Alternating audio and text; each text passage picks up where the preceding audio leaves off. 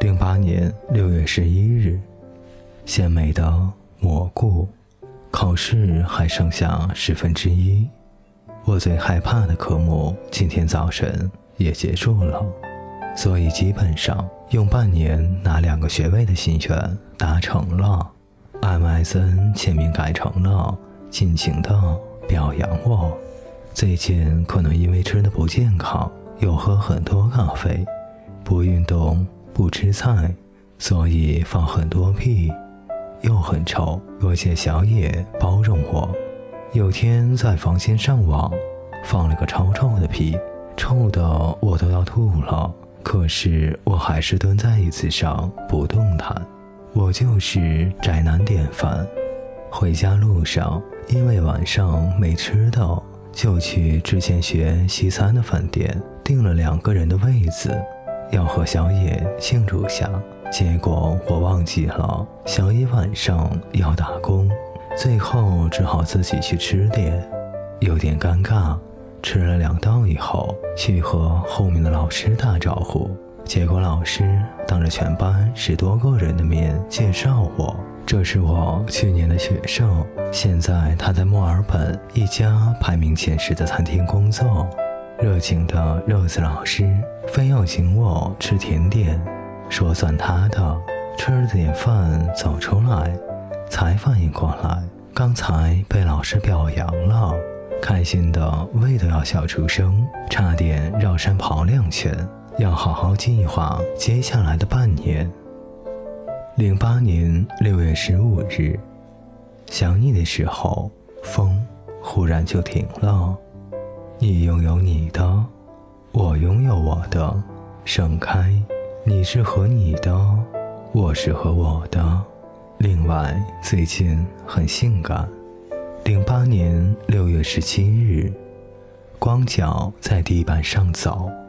晚上做梦，第一个是和马天宇一起在我们大学泡铺，问他李宇春到底好看吗？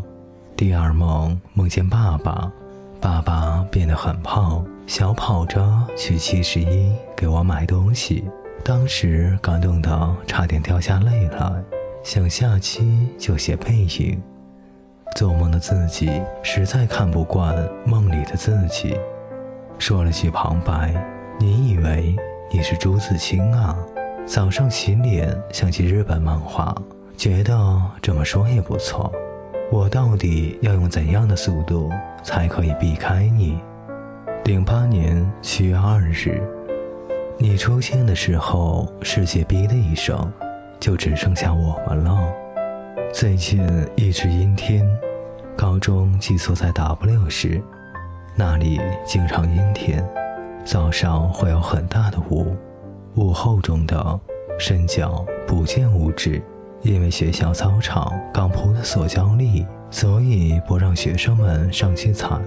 大家都要绕着去食堂或者去上课，我当时就想，拉上一个人去操场中央接吻，一定是又安全又刺激。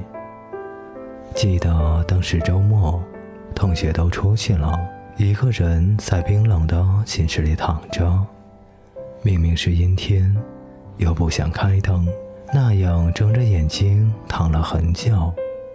当时心里想的什么也都给忘记了，只能记得当时的心情，犹如古井里的石头被扔到沙漠里的感觉，安静的、寂寞的又真实。不喜欢阴天。初中时候的夏天回忆，回忆起来似乎被上百个反光板打着的明亮。那时候你说：“我们去海边吧。”我问还有谁？你说只有你和我啊。然后一下午都很开心。任同学说我，你嘴里怎么含了个衣架？我们顺着滨海路走，很少说话，因为有知了和鸟的叫声，所以都不会觉得突兀。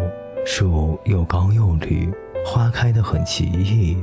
偶尔听到别墅里狗叫的声音，我们在石头凳子上坐下休息。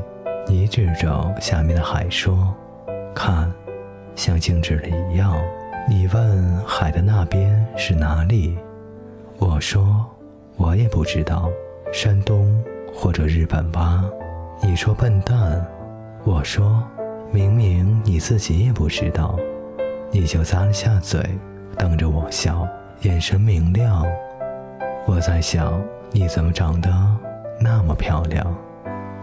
小学一年级的时候就有喜欢的女生，午饭之后拉着女生到操场的一角花坛边，说我喜欢你，然后她说我也喜欢你。一直觉得自己情商很低，明明自己不知道如何经营感情。但是在每次喜欢的时候，都会迫不及待地说喜欢你。大概十年之后又见面，他从俄罗斯学舞蹈回来。见面的时候，两个人都没有说话。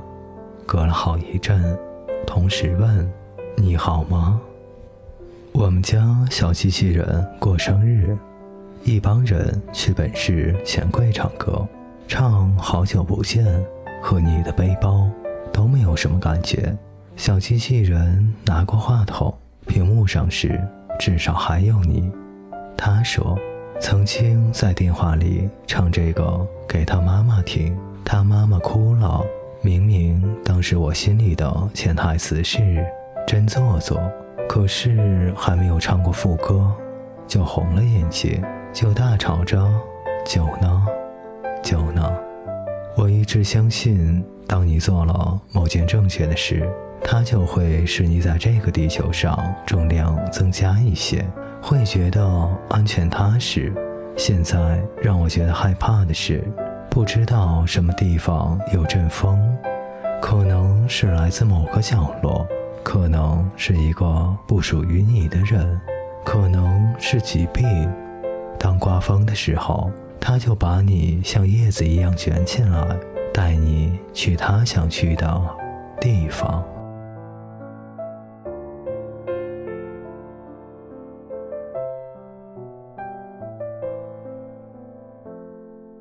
各位听众朋友，本节故事就为您播讲到这里，感谢您的陪伴，我们下节再见。